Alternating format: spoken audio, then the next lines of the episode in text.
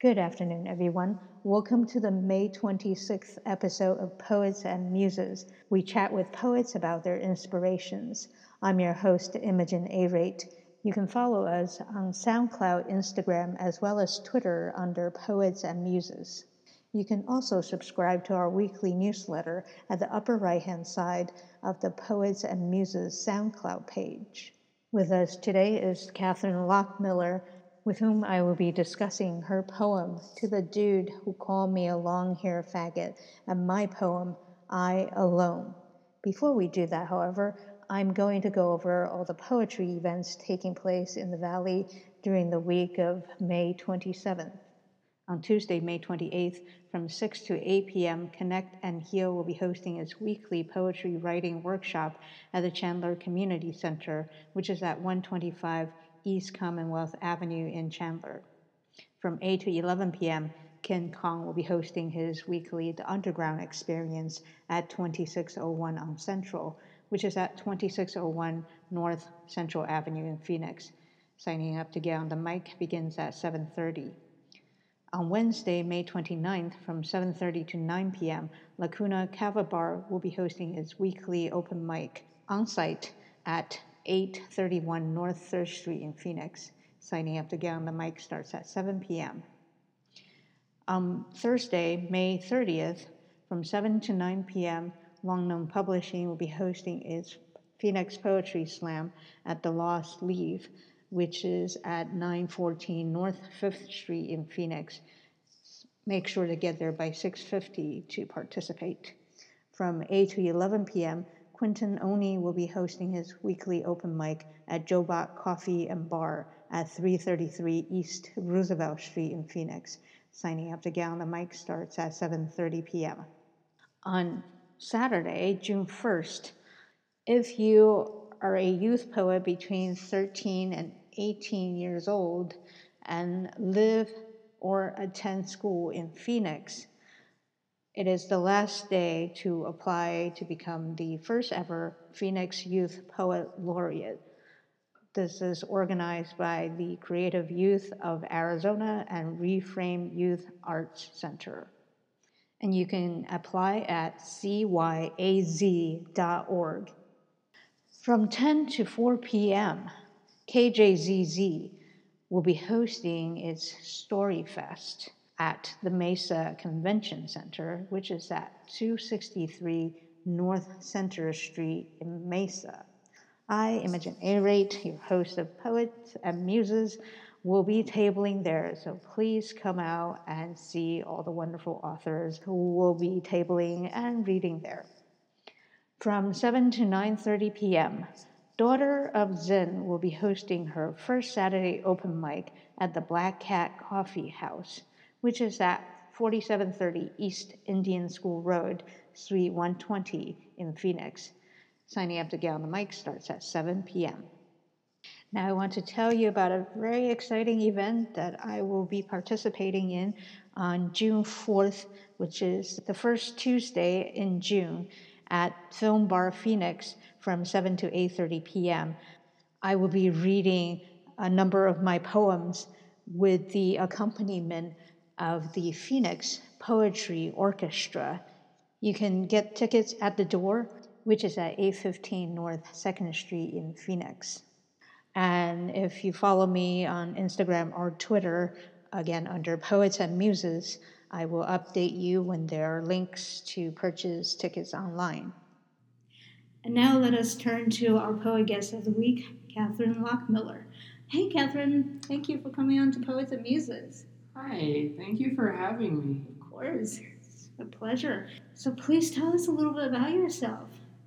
Okay, how much do you want to hear? whatever you, whatever you want to divulge. okay, I can talk mostly about the things that are informed by the poem that I'm going to be, uh, that I think we're going to talk about a little bit today, and mm-hmm. your poem too. I'm pretty open in my work and in my, my professional life. I'm a trans woman. I'm very very active in the LGBT community here in Phoenix and in Arizona. I work a lot with future healthcare providers. I'm a health mm-hmm. science librarian, so a lot of what I do involves not only teaching them like information literacy practices, Mhm. but one of the things I really love is that I've taken on a role as sort of a diversity inclusion guide uh, on our campus at, in Phoenix. Um, we don't really have an office of diversity and inclusion serving my university. Mhm. Um, since I'm not here necessarily in a university context, I won't necessarily name my institution, but I do a lot of work helping students and faculty and staff connect with the LGBT community and Mhm. find ways to promote better health outcomes, to teach people health literacy, things like, say, HIV and AIDS prevention, or working with um, transgender patients who are seeking medical transition opportunities. So, those are a lot of the things that I do. I come into that with a history as a trans woman with a very a very challenging history. Uh, I did not grow up in a particularly welcoming or kind household. Mhm. Um, was deeply, deeply closeted for most of my life, and Mhm. uh, I came out at 26. And when I did so, I, I lost most of my family and friends um, from that part of my life. It's taken a lot of time to recover from that. It's caused a lot of trauma, but Yeah. that's what's great about poetry. I'm deeply invested in sort of like medical humanities and narrative medicine Mm. as ways to help us work through trauma and build resilience and develop understanding with one another. Mhm, mhm. Yeah, yeah. And I see that in your poem as well. Oh, thanks. Um, You brought to us your poem today, which is called the, To the Dude Who Called Me a Long Hair Faggot. You were talking about transition or finding facilities to transition. I was wondering in the Valley area, are there many or is there any? Yeah, so there's actually quite a few options here uh, that are developing in the Okay. valley. We have a lot of providers who are ready to help and very knowledgeable. Phoenix Children's Hospital has been at the front of Wow. pediatric care for, for gender diverse children, Okay. transgender kids. Uh, Mayo Clinic in Scottsdale also is working hard to improve health outcomes all over the valley. Uh, One of the older healthcare options has been the Parsons Wellness Center in, here in downtown Phoenix, which uh, Okay. houses the Southwest Institute for HIV and AIDS, which does a lot of work with trans people. So we have an increasing number of options. The challenge has been helping people find those options, Mhm. and especially for our community members who maybe don't live in Phoenix but live in some of the sort of exurban parts of Maricopa County Right. and then in the far rural parts of the state and Right. especially in the far north northeast corner of the state all of the the more extreme locations Okay. Mhm. Okay. That's great. Good Yeah. to hear. You mentioned the Children's Hospital. I was wondering if, since you are so well connected in this area, if you can tell us a little bit about how young, because I'm not sure if the listeners are quite aware of how young children might start to identify as a gender other than the gender that they were born with. Yeah, you know, it depends. Many trans people quickly recognize that their gender identity is not the same as their sex that they were assigned at birth. In almost every case, sex is assigned at birth based on genital presentation. Mhm. Um, which doesn't even work necessarily for all people, um, and especially not for trans people, because we don't know what exactly creates gender identity. We know that gender identity happens in the brain and in different parts of the brain, especially in the parts of the brain that form perception and visual identity and sort of imagination. Mhm. Those are deeply entwined with how we conceptualize gender for ourselves. And that's not just trans people, that's all people. Mhm. So most of us start conceptualizing our gender identity, uh, no matter who you are, as early as two years old. So before two years old, even. People already have ideas in their little bitty, sort of like baby heads Mhm. about their gender. Most of those things are informed by what we kind of teach kids, Mhm. you know, whether we do it on purpose or mostly unintentionally as a culture. Yeah. So that plasticity actually it starts to solidify very quickly. So by the time a kid is like five, six years old, their gender identity is often solidified. Wow. Yeah, which is why when we when we talk about pediatric care for kids who tend to come out, maybe they tell their parents, "Hey, you know, like you call me a, a boy's name, but I'm really a girl, or you call me a girl's name, but I'm really a boy." Then we really ought to take our children seriously. Mm. They know themselves. Mhm. As a culture, we tend not to. We don't tend to question our children who aren't transgender, right? Mhm. So, like, if my kid is born and the doctors assigned her as female, and I name my kid Jennifer, and she always acts like I expect girls to act, I Mm. never question that, right? In fact. I often celebrate it because oh look, like she's she loves her her dress or she loves all of these things that are very stereotypically feminine. Right. So when we have a kid who is born and we name her Jennifer, and then at six or seven years old she says, "Actually, I'm a he, and actually I'd like to have a different name, like Mhm. Jonathan or something." Mhm. that's when we really get kind of conflicted and stuck because that doesn't make sense to us Right. for, for most people. So there's a lot of debate about what we do when that happens, but ultimately, most of the research, most of the scientific research, and there's a growing growing amount of research, shows us that at least when we affirm and validate our kids' identities, that's healthy no matter what. Right. Right. So when we validate Jennifer, who is assigned female at birth and still identifies as gender when she's t- as Jennifer when she's ten, we tend to celebrate that, Mhm. and we should definitely celebrate Jennifer when she says, "Hey, I'm he and I'm Jonathan," and so we celebrate Jonathan too Right. as Jonathan. Yeah. Thank you. Yeah. And I, I realized when you were talking about being able to think of yourself as maybe I'm not the gender that I was assigned at birth as early as two, and it reminded me of the development of theory of mind, and I, I think you talked about that, which is knowing that other people have their own identities outside of what we imagine they are Yeah. and that developed as early as two. And I think NPR for Read Across America or something, one of the articles they were talking about in terms of should we continue to celebrate certain writers when examining their history, like Dr. Seuss. We have come to realize that they have a very problematic past in terms of stereotyping people. And they were saying that, again, stereotyping is sets as early as, like, I think three years old.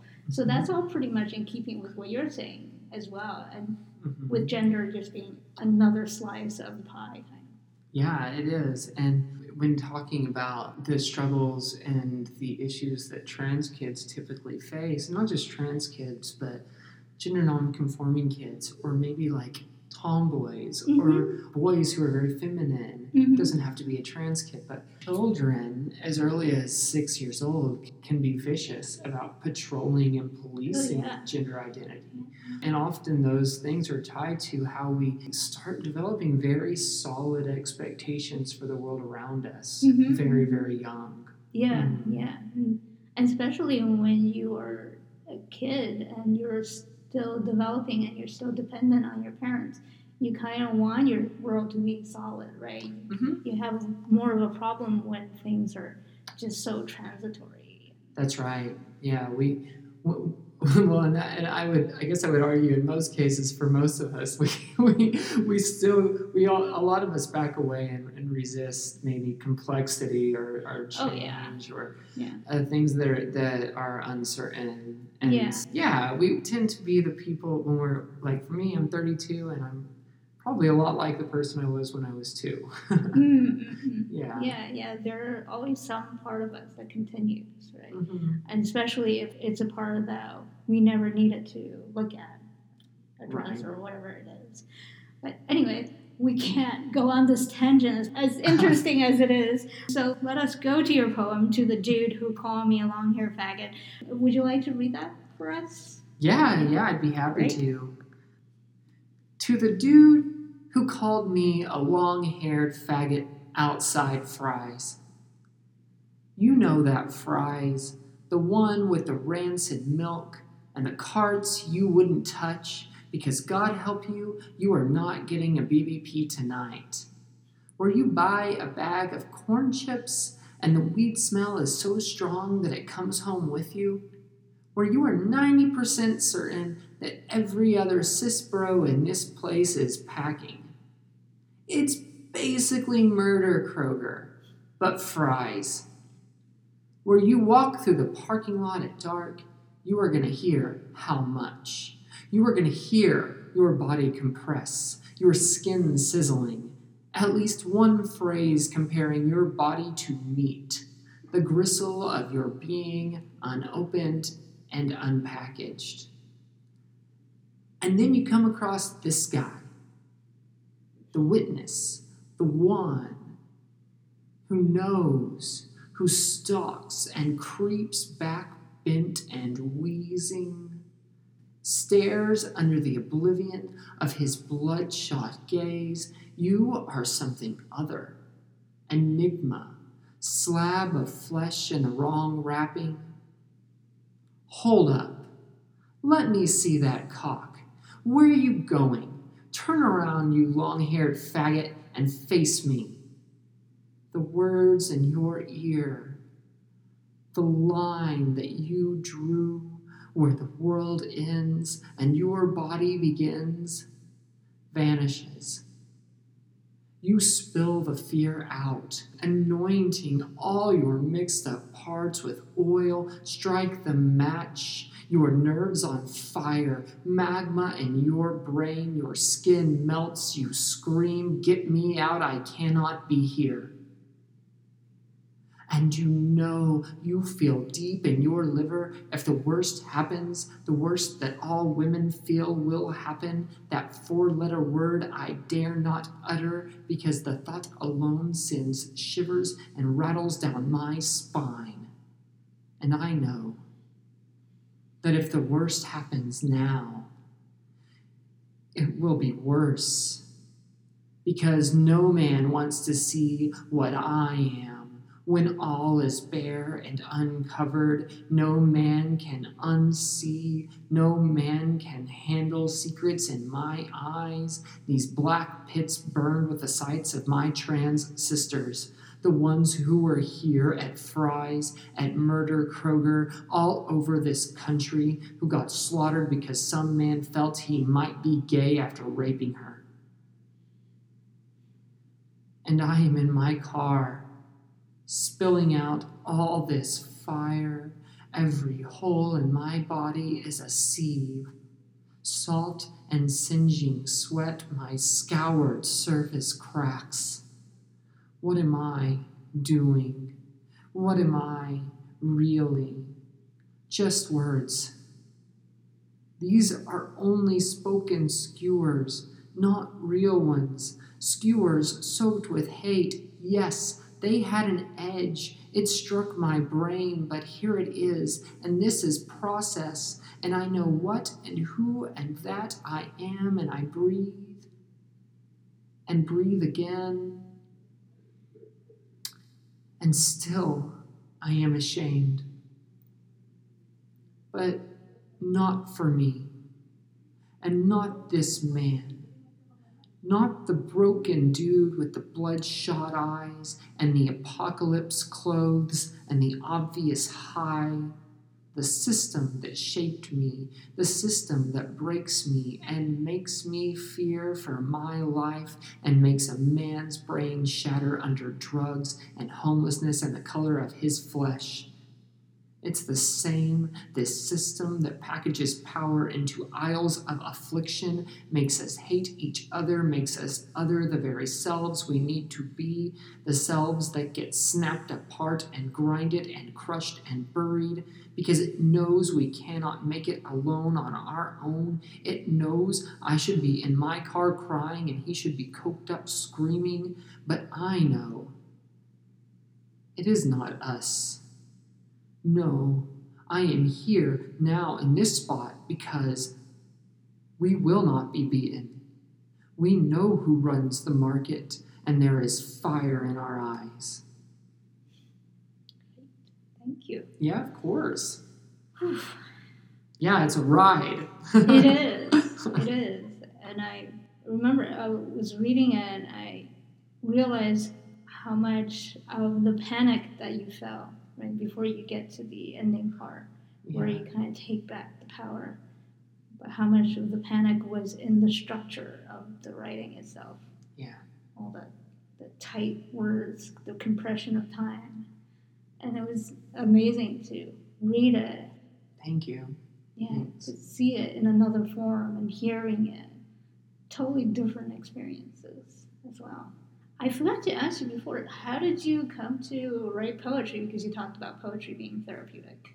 It's really funny. I, I never really thought of myself as a person who writes poetry growing up. I wanted to be a novelist. I, I thought it hmm. would be so fun to write like Mhm. fantasy, science fiction novels. I, I, read voraciously. Mm. But I never read poetry. It was not something I found interesting. I thought it was hard and it was weird. And and then when I got into graduate school in English literature, I had a professor at I took a class just by chance on 20th century poetry by the book, in which we read not just poems, but poems that were written that were designed to be written all as a set within a book. And that to me felt more like a novel format, right? Like it was a narrative. Everything kind of had a place from beginning to end.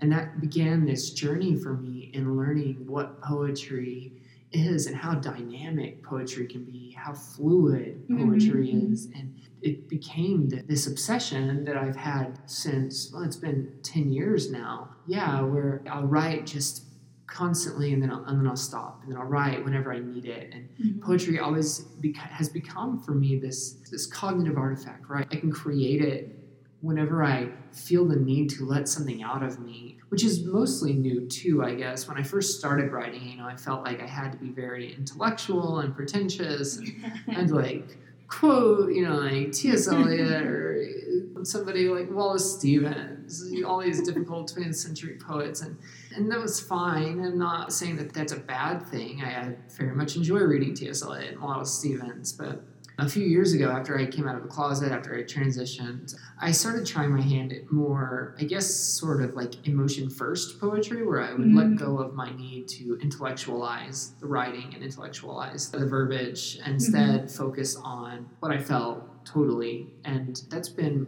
what has informed my poetry now for the last five years, I guess, four or five years. There are probably people who don't like that, like could would read my poems now compared to my poems before I came out and think that my poems now are terrible. Um, and there are probably people who think the opposite. And for me, it just sort of implies a point in time, like I Mhm. write now the way I need to write, the way that works for me, the way that Mhm. feels good. This experience described in this poem did not feel good. It was was one of the most I felt very, very sort of opened to the world during that experience. Uh, Mhm. and as a trans woman, I spent a good chunk of my life not experiencing things like that, not experiencing the fear of being in a parking lot, Right. right? Because people didn't see me as a woman. They didn't they didn't notice me. I could do whatever I wanted without sort of like other than the fear of maybe like being mugged or something sometimes. And in the last five years I, I have experienced the world from a perspective that I always knew existed, but it changes when you experience it personally and when you experience it physically. Right. Yeah. So my poetry has become more of a personal and physical experience, Mhm. um, conceptualizing the world as I see it now. Okay. Yeah. Yeah, it's it's kind of great to look back in your poetry, right? and Look at where you're transitioning from literature-wise form mm-hmm. of what speaks to you. And, Yes.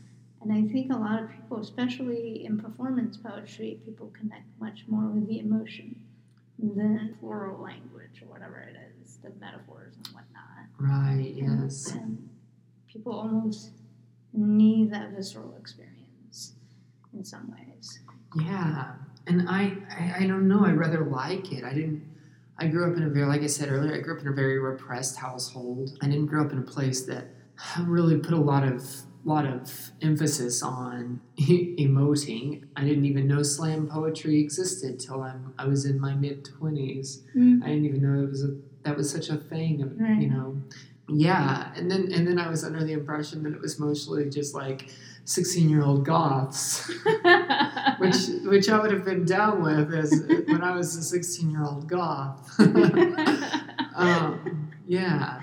Now I, I, I like what you mentioned too. I like that idea of my poetry resembling my own life. That Mm-hmm.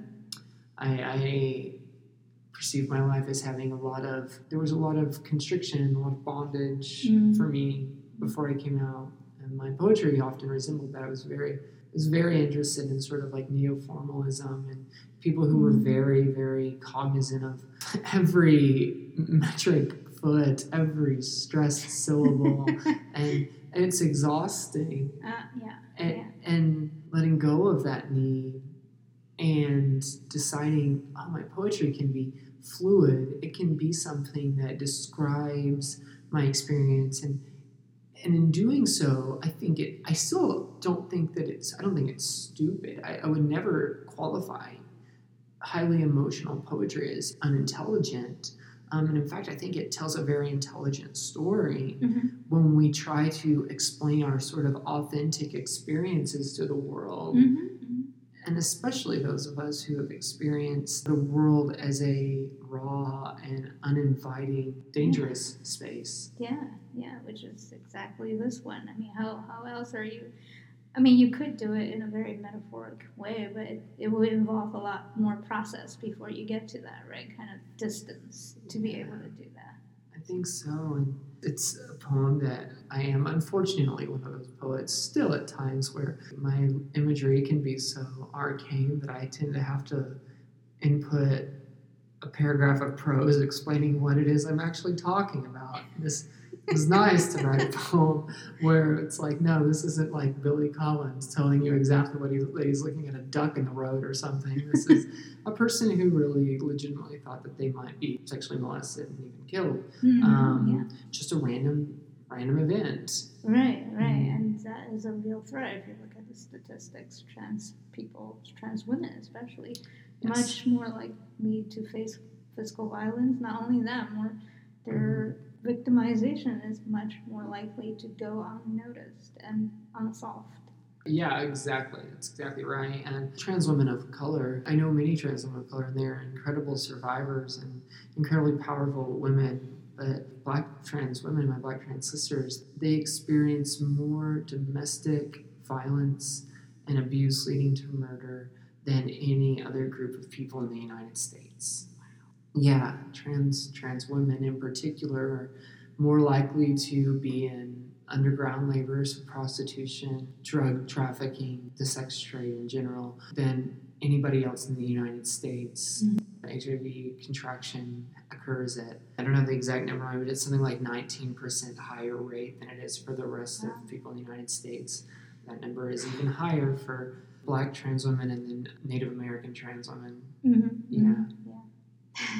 We could talk about these statistics all day, but Yes. I want to go to your experience. Your, if you don't mind talking about it, and what brought you to write this particular poem. Yeah. Well, I think I touched on it a little a few minutes ago when I when I sort of said how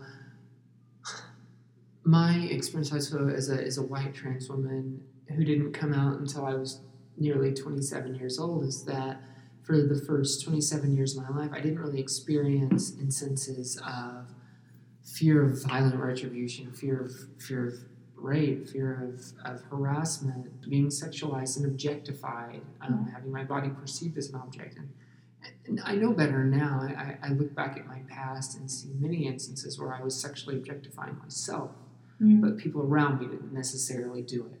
Okay.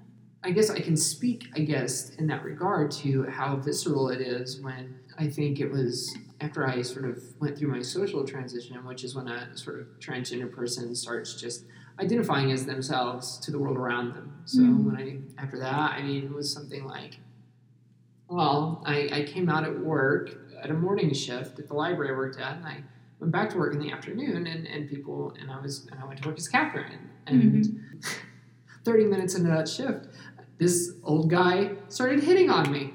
it, it, it took thirty. Welcome it took, to Womenhood, it took- Catherine. It took thirty minutes. So so.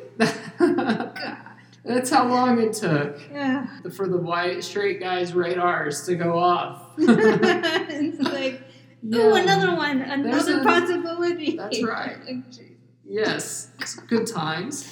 So since then, obviously, my my life is as I see it when I when I go out into the world is a lot different.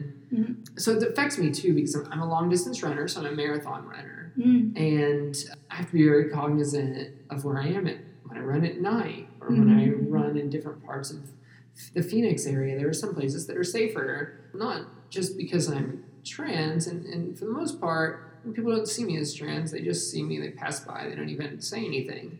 Mhm. Um, but I have to be cognizant of these things in a way that, that I hadn't always been. So this experience that led to this poem, I was at a Fry's grocery store. Anybody from the Phoenix area has seen Fry's grocery stores. And it was definitely the equivalent of Murder Kroger, which is a Kroger in Atlanta, Georgia, that's famous for the number of deaths that happen at it. Wow. Um, so this this Fry's is how I imagine Murder Kroger to be. Mm. So I always have a, a story to tell whenever I leave it. Um, so this, I guess it was about, it was this year, was uh, January something of this year. I, Oh, wow. I was visiting and um, just getting a few groceries. I was like buying some beer to take to a friend's house. That's all. I just ran in. I ran out. This guy who was not in a very good way. He was definitely high. I don't mean like weed high. I mean like like lots of meth high probably. Uh-huh. And he looked like he probably had bathed in a while. He just and he was very angry. So when I walked out, he was yelling at somebody else, and then he just sort of saw me and he started yelling at me. And and what was really scary about it was people get yelled at all the time, especially by people who are not doing well. That's Mhm. not a surprise. What was really scary was when he started following me. Yeah. And he, and he started following, he was, I don't know, 10, 15 feet behind me Mm. as I was trying to get to my car, just by ignoring him as much as possible. And, Mhm. and that's when he sort of started calling me names, you know. At first, he was making all sorts of sexual indicators, and then he started calling me names. Mhm. Um, I'm not sure what led to that, you know, and even to this day, I don't know, like, did he see me as just like a gay dude? Did he see me as a, for most people, I come across as quite the lesbian. So Mhm. I, I don't have any idea. What I know is that it was it was very scary. Mhm. And actually, uh, so so something that's not in the poem was this event ended because somebody had already called the police on him. Oh, and as he was following me, a cop car pulled up.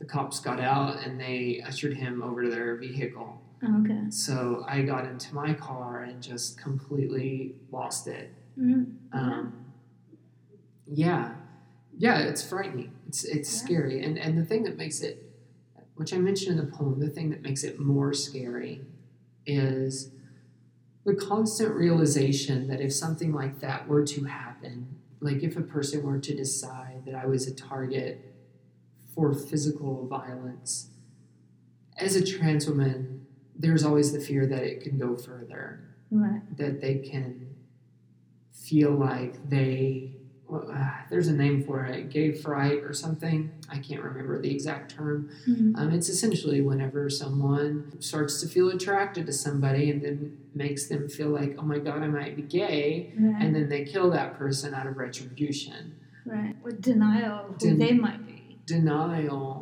hatred disgust Right. right and lots of trans women and across our culture and throughout our history have often been sort of signifiers of cultural disgust. We we tend to be perceived as the sort of like abyss, the sort of like Nietzschean abyss that no one wants to look into. So basically, when Nietzsche's saying, when Nietzsche is saying, you know, like when you look into the abyss, become the abyss. So that's basically the dude that's that's sitting here thinking about me is look at look at look at the trans woman and become gay. Um, Which is more himself. What what is in himself that he's Yeah. ignoring, or well, I mean, when it's Yeah. there's drugs involved, you have no idea really, just like what it is.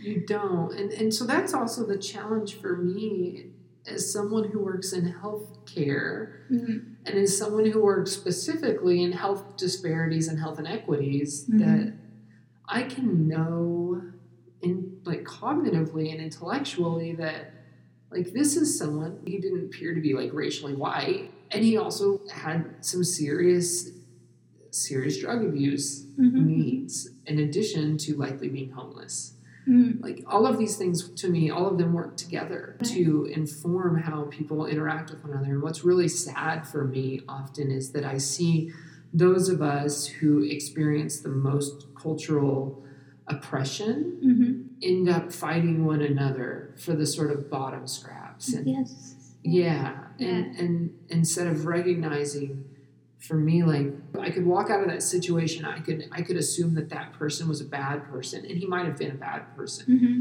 but i think the greater lesson to be learned for me at least is that i need to ask myself why is that person doing this? Right. why is that person in this position? Why am i in this position? And it's mm-hmm. very light and it's i think it's very likely because we exist in a cultural framework that does not give opportunities health opportunities to be healthy to to latino men to black men to, to black women to asian american women to trans women. And for many of us those opportunities we have to make them. And not all of us can do that. Not all of us mm-hmm. get the chance to do that if i were to have imagined myself in that person's shoes that night i don't have any idea if he even like knew what it was going on Mm. you know at that moment and I, I guess that for me that sort of knowledge matters Mhm. um, i don't want us to come out of these situations having missed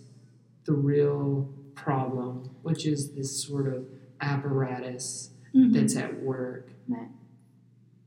Racism capitalism in my case fundamentalist christianity Mm. yeah Yeah, yeah. As you said, sometimes the vicious cycle that it is is that people who are oppressed turn around and find others who they can oppress as a show of power, a show of dominance. I think I wonder too if it's as an attempt to see themselves as as human. So like if all that we learn is power Mm-hmm. and opposition, then the only way to prove that we exist is by replicating power and opposition. Yeah, in many ways, that is the dynamic that we operate on. And that is the dynamic that's being taught. That's the axis that, that we are told to be on, basically. It's like, operate on this. That's it. Don't Yeah. do it through other ways, which is kind of really sad. Um, Yeah, yeah, I agree. yeah, but I, It's very sad. I thought it was great that you, because I saw you read this February 15th. So, and you just said this happened in January. Yes. So you had very little time to process it, really. And I thought it was wonderful that you had the wherewithal to stop in the middle of that and to say, let me look at the bigger picture. And it's not always possible for people who are going through that cathartic experience, reliving it while writing it, to say, okay, I'm going to pull back a bit. Yeah, that's where I feel that poetry has been one of those powerful forces for me because I was already writing out parts of this poem a day after this happened, Mm. really, in an attempt to feel less shaky about it. Yeah. I do the same with traumatic experiences. Strong emotions drive my poetry as well. So sometimes I'm just like, ah, I just Yeah. have to spit it out. You know, it's exorcism, as I Yeah, mention over and over again. so yeah, I can, I can understand that, but still, it's, it's also unusual to see somebody in the middle of writing this and say, "Let me pull back again a bit. Let me not be just one on one about the situations, not just about me and him, but it's about the larger system that allowed this sort of dog eat dog kind of a world to exist." yeah, Yeah. It was really nice to see that. Yeah, and in some ways, you took back your, power by saying that you ended up on a we have the energy. It, it felt very empowering at the end. yeah. Thank you. Yeah. that was the goal. Good. well, you achieved that. I really appreciate that. And I don't know that I did that pulling back, but I mean, I tried to a little bit, in my poem, which is also having to do with assault and also the persistence, the toxic world that allows it to continue. And my poem is called I Alone. Thinking about the past, reflecting on all the words I bitterly swallowed, that refused to let go, just like my false hope, believing that if I had simply said them out loud, you would have changed your stance. You would have shown empathy, though in my mind I know they would have made no difference. My ego wants to take charge, believing it alone can make the difference, and hope, like cheerleaders who send up glitter to obstruct the view, soften your monstrous outline, leading me to the false conclusion, convenient to the spectators and you, the predator, that I alone would have made the difference. Hmm. Yeah, I can see why it would be a challenging poem to read. Do you mind sharing the events that are described in this poem? The poem is more not about the event itself so much the aftermath Yeah.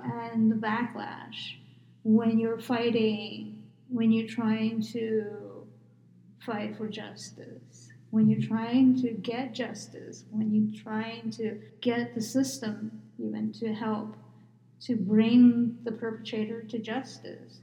What happens? All the people who come out out of the woodwork, as it were, and to start picking you apart, picking your behavior apart as any sort of excuses to Yeah. make sure that the perpetrator doesn't take responsibility for his, in this, this particular case, for his actions, Yeah. but that you end up being the sole person who's responsible for all of it. Yeah, the way that we put responsibility and the burden of proof on the survivors yeah. as opposed to the perpetrators. yeah, yeah.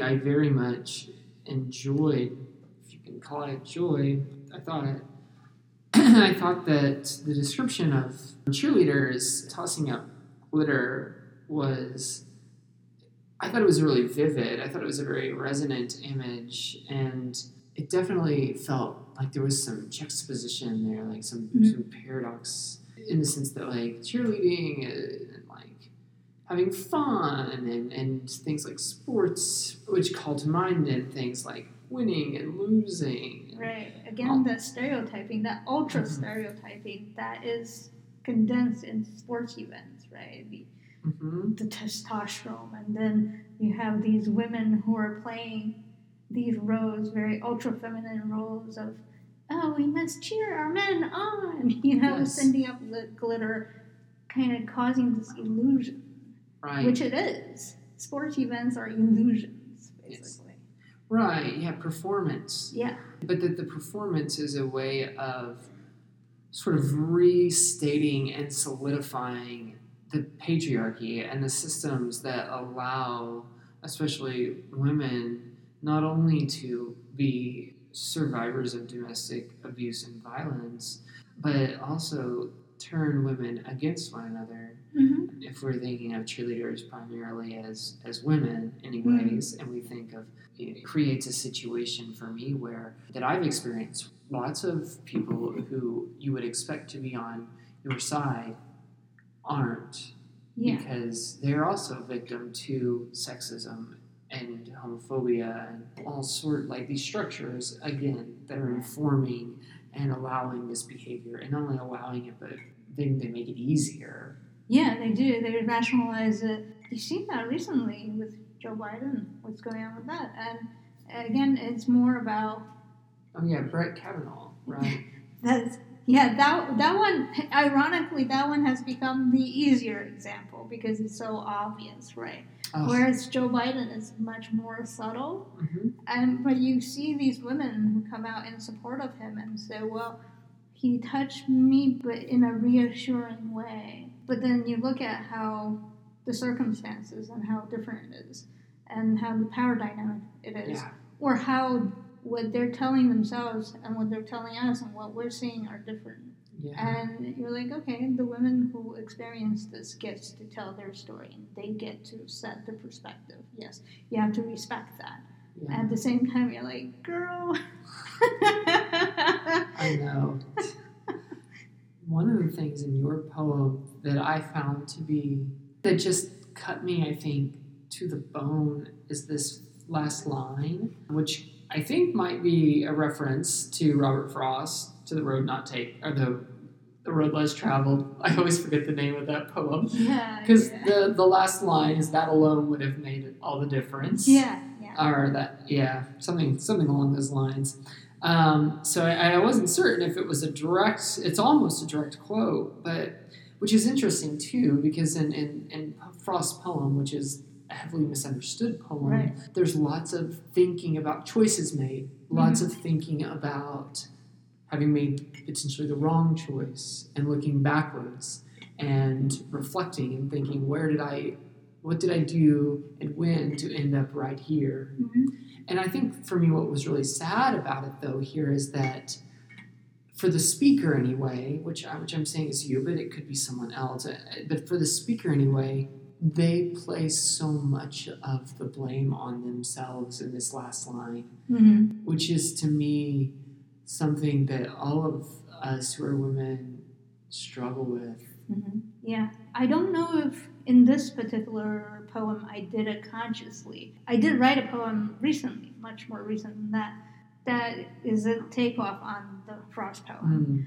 Mm, But yeah, it, there definitely is that. Whereas, you know, as you said, his poem was misread and it's been interpreted as this piece of Americana, where it's like, I alone makes all the difference. Kind of that kind of heroism, almost Hemingway esque, right? Whereas he, in his poem, even if you just read the poem itself without any explanation, you could see that there is a lot of rationalization Yeah. going on. internal conflict. Yeah, yeah, there's that. And my poem definitely also has internal conflict because it was a very introspective poem where I'm thinking, because I, I was talking with my therapist about why I was blaming myself for certain things, not so much for what he did, but thinking, well, because I was saying to myself, well, I wasn't feeling well that day, so if I had just listened to my body, then this wouldn't have happened, you know. But she was like,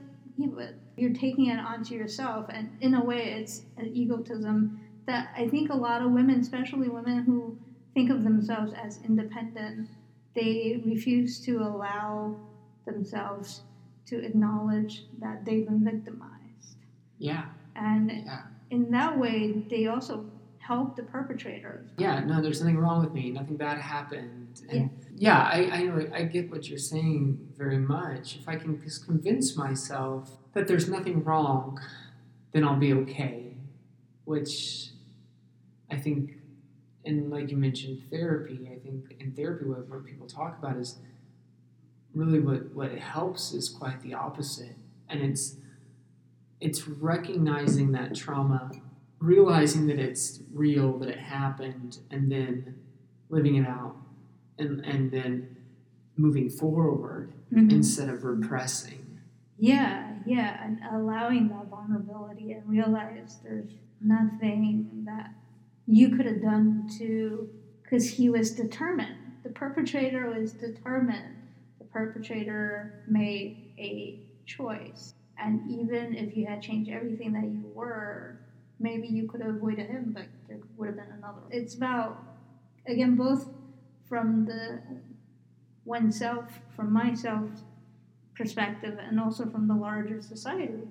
The perspective is always we excuse the perpetrator so much. We there are just layers of excusing. There are layers of saying, no, no, no, no, no. You should have avoided this. You should have done this. You should have done that. You, you know, could have, should have. It's basically the Yeah, the, you're right. the most important words in any addressing any sexual assault, sex, harassment, inappropriateness, inappropriate touching, these things. yeah, putting the blame again, putting the blame on the survivors, where women especially become responsible for the attacks against us, Yeah, right? So, so in a, in a way that's similar, you know, as for, for trans women, so mm-hmm. you have like someone who trans woman is responsible for tricking, so like quotation marks, eh, like for tricking like someone, right? At, on the same time, so any woman, trans woman or not, who dresses like in a way that they enjoy and makes them feel good about themselves Right. is responsible for looking sexy and looking like they want it. Right. Yeah. Right. And then you're like, okay, if you have so little self control, what the heck are you doing alone on the street? Actually, maybe you should be the one Yeah. who's like having bodyguards. Have a buddy. yeah, just having people basically tied you, having kind of a, a body muzzle, you know? Right. basically. Yeah. Because you obviously cannot control yourself. Yeah. So people should actually look at that and just be like, why is there an assumption that it's okay for perpetrators and because of societal norms they tend to be men? Right. And not because necessarily that men are born more likely to be predators, is that Yes. they're bred to be more predatory. I agree. It's not it's not women's responsibility to prevent women from being sexually harassed and in some cases raped or killed. Like that that is not our responsibility. It, it is the responsibility of, of a culture to look itself, I think, in the mirror and and I think in some ways, you know, these things are are improving. I see it in, in ways, you know, like the Me Too movement and the backlash to some of Joe Biden's inappropriate touching over the years is finally, finally becoming visible. I say this in light of having a president who has openly bragged about sexually harassing women. But there are keeps promoting all of these guys. It seems like you can't go a day without saying, "Oh, this is a good guy." oh no, yeah. And yet I do know too that there are like we're having this conversation and there are lots of other people that aren't just women who are, you know, male allies who are also having this conversation, Mhm. thankfully. which is good. We should have these town halls Mhm. really to to just get some of the misperceptions um, out in the open because it is a lot about stereotyping and gender stereotyping. That reminds me, I had a question for you. I don't know how appropriate, if it's Mhm. appropriate of a question because I'll tell you. okay, yeah, you let me know because I always wonder in terms of why people decide that is it a well first of all is it a decision a conscious decision to identify as a different gender than you were born with and does gender stereotype in societal norms play a part in that decision as well yeah, I think that's a really big question and one Yeah, that would yeah. Answer it within two seconds oh, yeah. Um, I'm not. I can't. I just can't. You know, I can answer the first part in two seconds. No, Hmm. it's not this. Not a decision. The gender identity part, anyways. You know, all of us have a gender identity Mhm. that we're born with. So, like, I, I was born female. Like, my gender is, you know, I have a female brain, and there are parts of my body that are biologically female. There are parts of my body too that are that have the potential to be genetically female. So, gender is sort of informed on six levels by external genitalia, internal genitalia, brain organization and makeup, so like neurological makeup, chemical interactions that basically occur between the parent and the infant before the infant's born, so it's like prenatal infant, and then genetics and chromosomal makeup. So all of these things work together to inform gender identity. Unfortunately, we sort of live in a society where when we are born, we don't take into account all of those factors. The No. only factors that tend to get taken into account are the presentation of external genitals. Primarily, it would be a small penis for roughly half the population, and for roughly half the population, it would be small, like labial folds, so like vagina. Mhm. Um, that's not even the case necessarily. About 2% of the population exhibits external genitalia that doesn't meet those criteria. We tend to use the term intersex to describe that 2%, but we don't really have a way to know a person's brain makeup when they're born. right. We can only sort of see genitals. And we put a lot of focus on genitals because we live in a culture that is obsessed with sex. well, we're forbidden to talk about it. yes, well, well, we're so obsessed that we can't say anything. Exactly.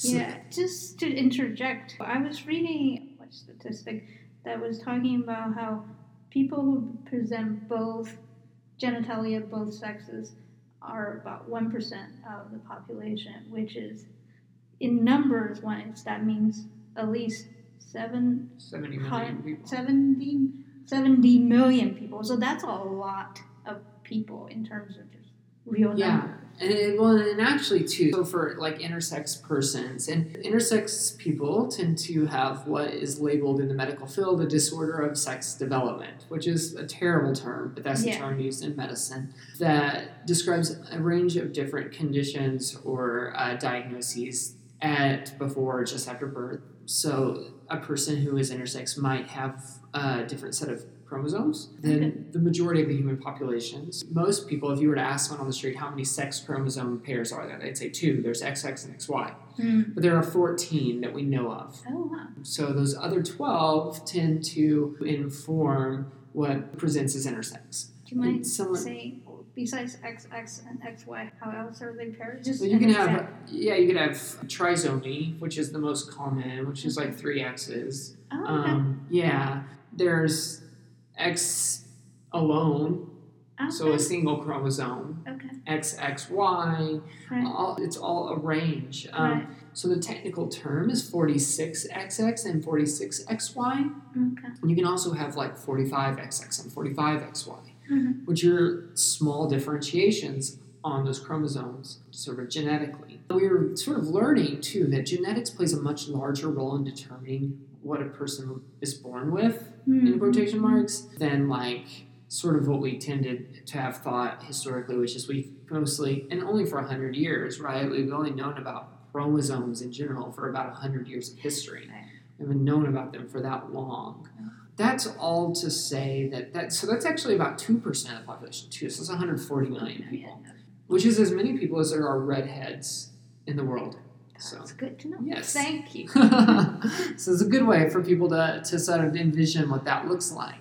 And in comparison, about 0.67 to 0.75% of the population is transgender.